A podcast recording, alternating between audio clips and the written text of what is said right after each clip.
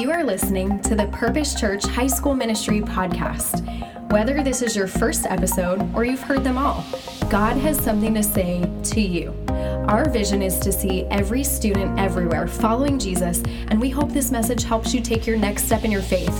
To learn more about our high school ministry, visit our website, purposechurch.com/hsm, and check us out on Instagram at purposehsm. We hope you enjoy today's episode. And I'm really honored to be back and opening up God's Word together for our summer series, Come and See, Experiencing Jesus through the Gospel of Mark.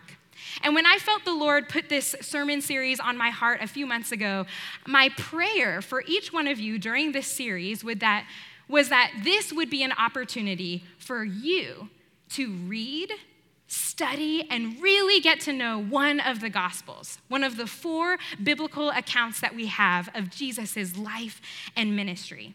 And just as we've done all summer, we've seen how the people of Jesus' day, they got to come and see for themselves who Jesus was. And in the same way, today, through God's living word, we have been invited also to come and see who Jesus is for ourselves. And we have. We have come to see Jesus, who calls us to repentance because the kingdom of God is near. We have come to see Jesus, who teaches through parables and challenges us to have the right desire of Him alone in our hearts. We've come to see that Jesus is the Messiah and the Savior that the world is waiting for. We've come to see Jesus who tells us that our hearts are the holy place that he is most concerned about. And we have come and seen Jesus and been invited by him to experience the life that we find when we deny ourselves, pick up our cross, and follow him daily. And tonight, as you open up your Bibles with me to Mark chapter 14, we are coming to the point of the Gospel of Mark where the story has really intensified. And before we read it together, I'd love to just pray. Heavenly Father, God, thank you so much for tonight. Thank you for your grace that we just sang about. So freely, you lavish your grace over each one of us. God, I pray that you open all of our hearts and minds tonight so that we might receive the word that you have for us. We love you, and it's in your name that we pray. Amen. Find me in Mark chapter 14, verses 1 through 9. Now, the Passover and the festival of unleavened bread were only two days away, and the chief priests and the teachers of the law were scheming to arrest Jesus secretly and kill him. But not during the festival, they said, or the people may riot. While he was in Bethany, reclining at the table in the home of Simon the leper, a woman came with an alabaster jar of very expensive perfume made of pure nard. She broke the jar and poured the perfume on his head. Some of those present were saying indignantly to one another, Why this waste of perfume? It could have been sold for more than a year's wages and the money given to the poor. And they rebuked her harshly. Leave her alone, said Jesus. Why are you bothering her? She has done a beautiful thing. The poor you will always have with you, and you can help them anytime you want, but you will not always have me. She did what she could. She, perfor- she poured perfume on my body beforehand to prepare for my burial. Truly, I tell you, wherever the gospel is preached throughout the world, what she has done will also be told in memory of her. Right away, in Mark chapter 14, we learn when we see Jesus before the festival that the world will not understand our acts of worship for God. In fact, this has been a theme for us for all of the Gospel of Mark. That we've been talking about how following Jesus requires our full selves. And that means that God is going to ask us to serve Him in huge ways that the world just won't understand. I think a really great example of this is your life group leaders. So right now, I want you to like lean, look around the room, make eye contact with your life group leader, give them a wave, find your life group leader, give them a wave, say that you love them, say that you love them, say hello. Okay, your life group leaders, my friends, your life group leaders, we love them, right? This is something that did not sink in for me when I was an HSM student, so I'm, I'm hoping that it sinks in for you right now. Your life group leaders are 100% volunteers. That means that not one of them gets paid to be here every single Wednesday night and Sunday morning and all of the camps and all of the extra hangouts that you guys like to do. They're not getting paid. Alex is confused. He's waiting for his check, but sorry, bud. you, don't get paid for this, sorry. Um, but you're locked in for four years, so I'm so sorry.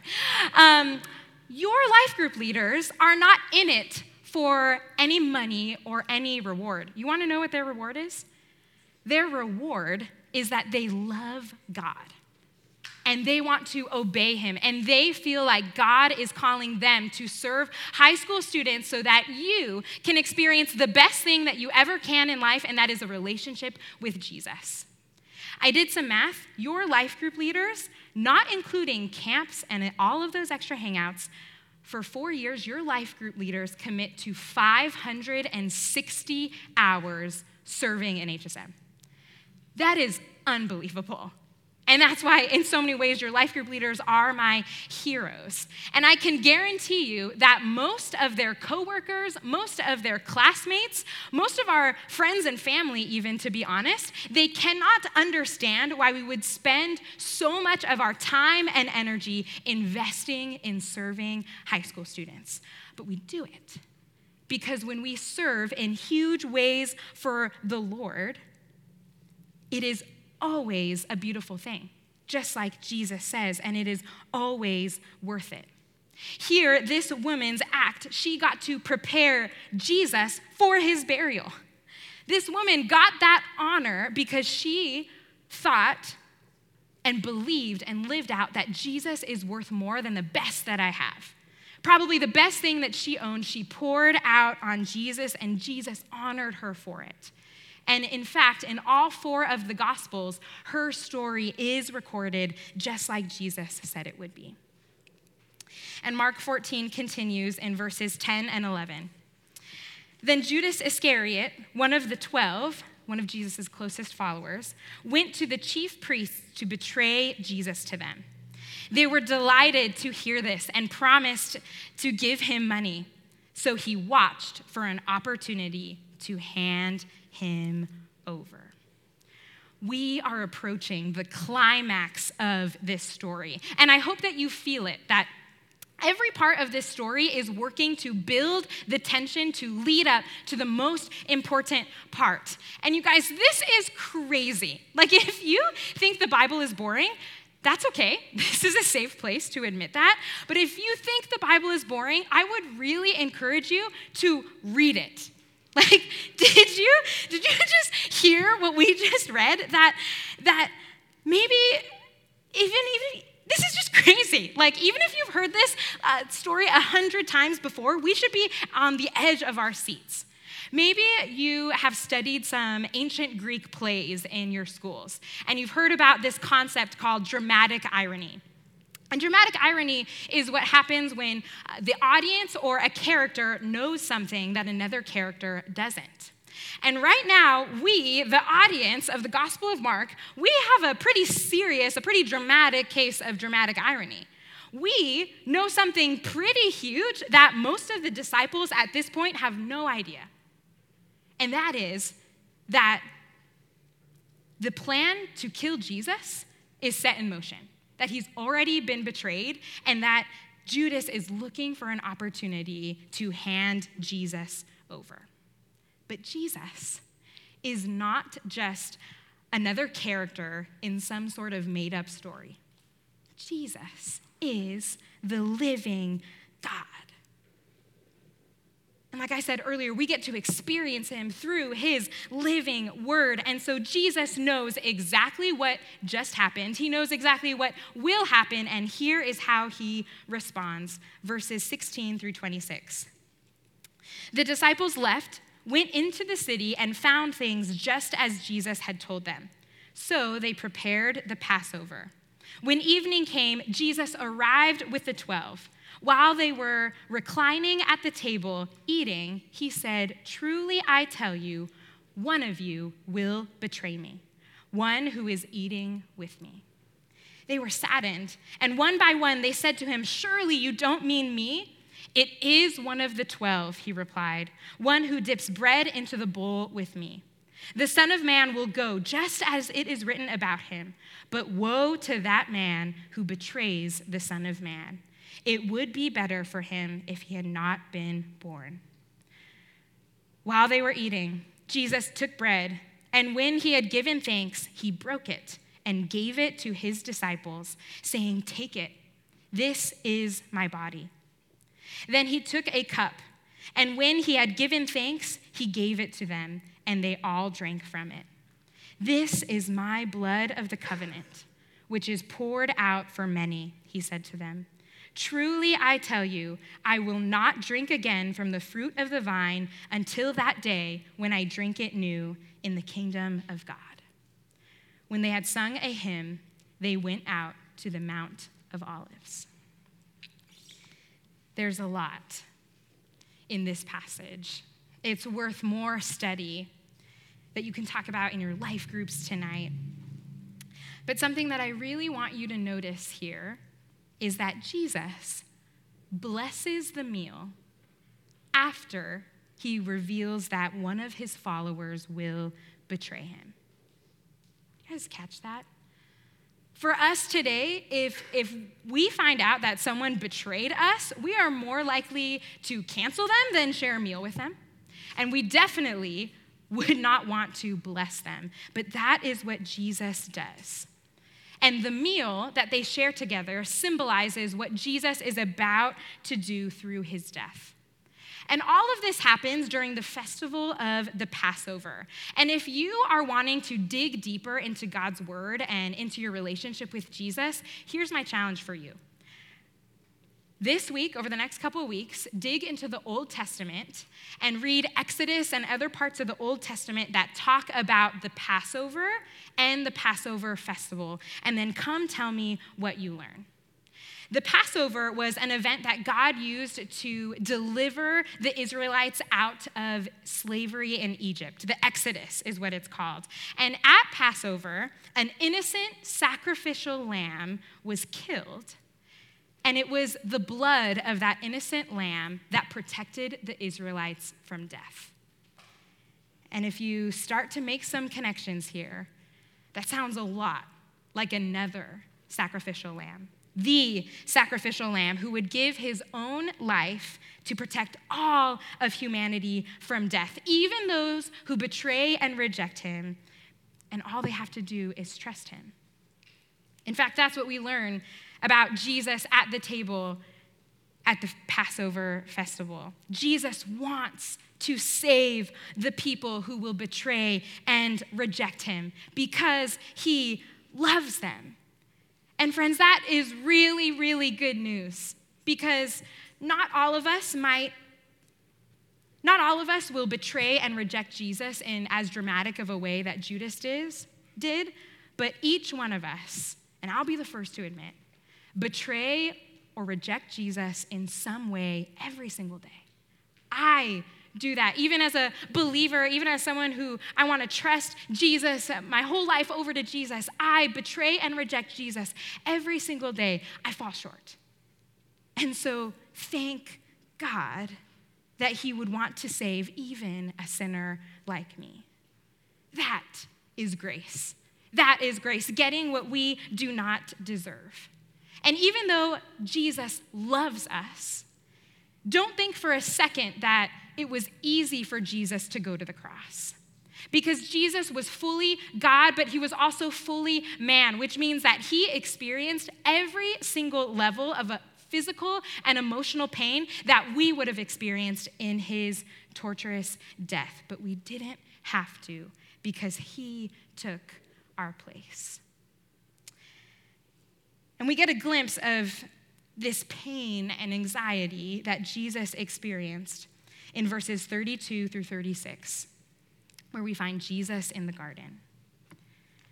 They went to a place called Gethsemane, and Jesus said to his disciples, Sit here while I pray. He took Peter, James, and John along with him, and he began to be deeply distressed and troubled. My soul is overwhelmed with sorrow to the point of death, he said to them. Stay here and keep watch. Going a little farther, he fell to the ground and prayed that if possible, the hour might pass from him.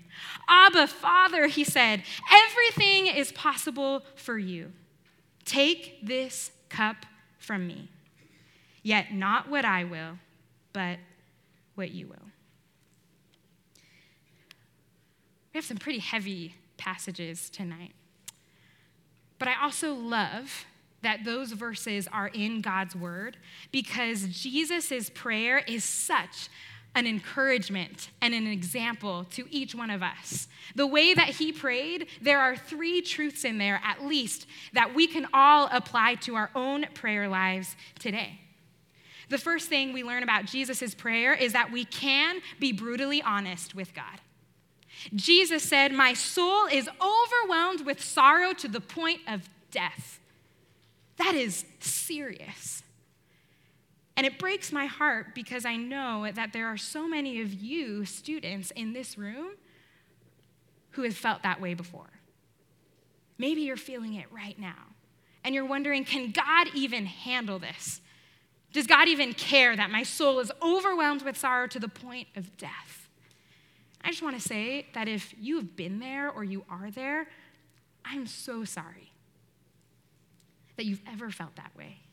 And I can't even begin to fathom what that's like. But can I lovingly and gently point you to Jesus, who knows exactly what that feeling is like? That we don't have a God who's up in his high places. We have a God who sympathizes and empathizes with us and our weaknesses and our pain. And he's also the only God who knows what it's like to conquer sin and sorrow and death. He wants you to be brutally honest with Him. We also see that we can boldly ask for God to move. That Jesus said, Everything is possible for you, Father. Take this cup from me. And the cup, meaning in Scripture, it's associated with God's wrath or his judgment. And because Jesus was perfect, he did not deserve death. So by dying, he took on the cup. He took on God's wrath and judgment for us so that we would not have to experience that. That's where we get words. Um, sometimes we talk about words like atonement or substitution. This is where we get those ideas from that Jesus took our place by experiencing the wrath of God for us. And Jesus boldly said, Father, if there's any way I can get out of this, would you take your cup from me? But then the third truth we learn from Jesus' prayer is a requirement. And it's that we must humbly submit to God's will and desires. We can do all of those things. We can be brutally honest with Him. We can boldly ask for Him to move. But at the end of the day, we must humbly submit to God's will and desires. Because Jesus said, Take this cup from me, Father. I don't want it. But not my will, but yours be done. And thanks be to God that that is the prayer that Jesus prayed in the Garden of Gethsemane all those years ago. You see, Jesus chose to trust the Father and sacrifice himself in order to save everyone, everywhere. And this is a place in the story where it's worth pausing. Think about it that the God of the universe, if everything that we've studied and marked together is true, then we know that the God of the universe came to earth, lived the perfect life that you and I never could, so that when he died the death that he did not owe, he paid the price for our sins, so that we could experience a relationship with him together again. He saved us. And scripture says in Philippians chapter 3 that it's only by participating in Christ's death with him, meaning only when we die to our sins, to our idols, to our old selves, that we can ever then participate in his resurrection and experience abundant, everlasting, spirit filled life with him. And if you're wondering, valid question, well, what does that mean to participate in Christ's death? Well, we do that spiritually every single day in the ways that we've been talking about all summer. Dying to ourselves, participating in Christ's death, is what happens every time we deny ourselves, pick up our cross, and follow Him. But we also participate in Christ's death every time we take communion. And in that way, we participate in it with Him symbolically. And right now, before we head to life groups, we are going to worship with one more song, and we are going to have the opportunity to take communion. Now, communion is a recreation of the Last Supper that Jesus shared with his followers before his death on the cross that we just studied together. And communion is taking the elements that symbolize Jesus' death his body and his blood, the bread and the juice, and remembering the sacrifice that he made for us. And because this is so serious, communion is for those who would call themselves followers of Jesus. So, as our leaders prepare to, in a few moments, um, come down the aisles and pass out our little communion cups, if you would not um, follow, if you would not call yourself a follower of Jesus tonight, that's okay. We're so glad that you're here, and we hope that you keep being a part of this community and growing together and learning what it does mean to follow Jesus. And so you don't, ha- you don't have to participate in communion tonight. If you do want to become a follower of Jesus, that's so awesome. Would you come talk to me or your life group leader tonight? And if you would, call yourself a follower of Jesus tonight. I invite you, as we worship together in a few moments and you receive your communion, I invite you to peel back the layers, take the bread and the cup, which was broken and poured out for you, and remember what Jesus did for you.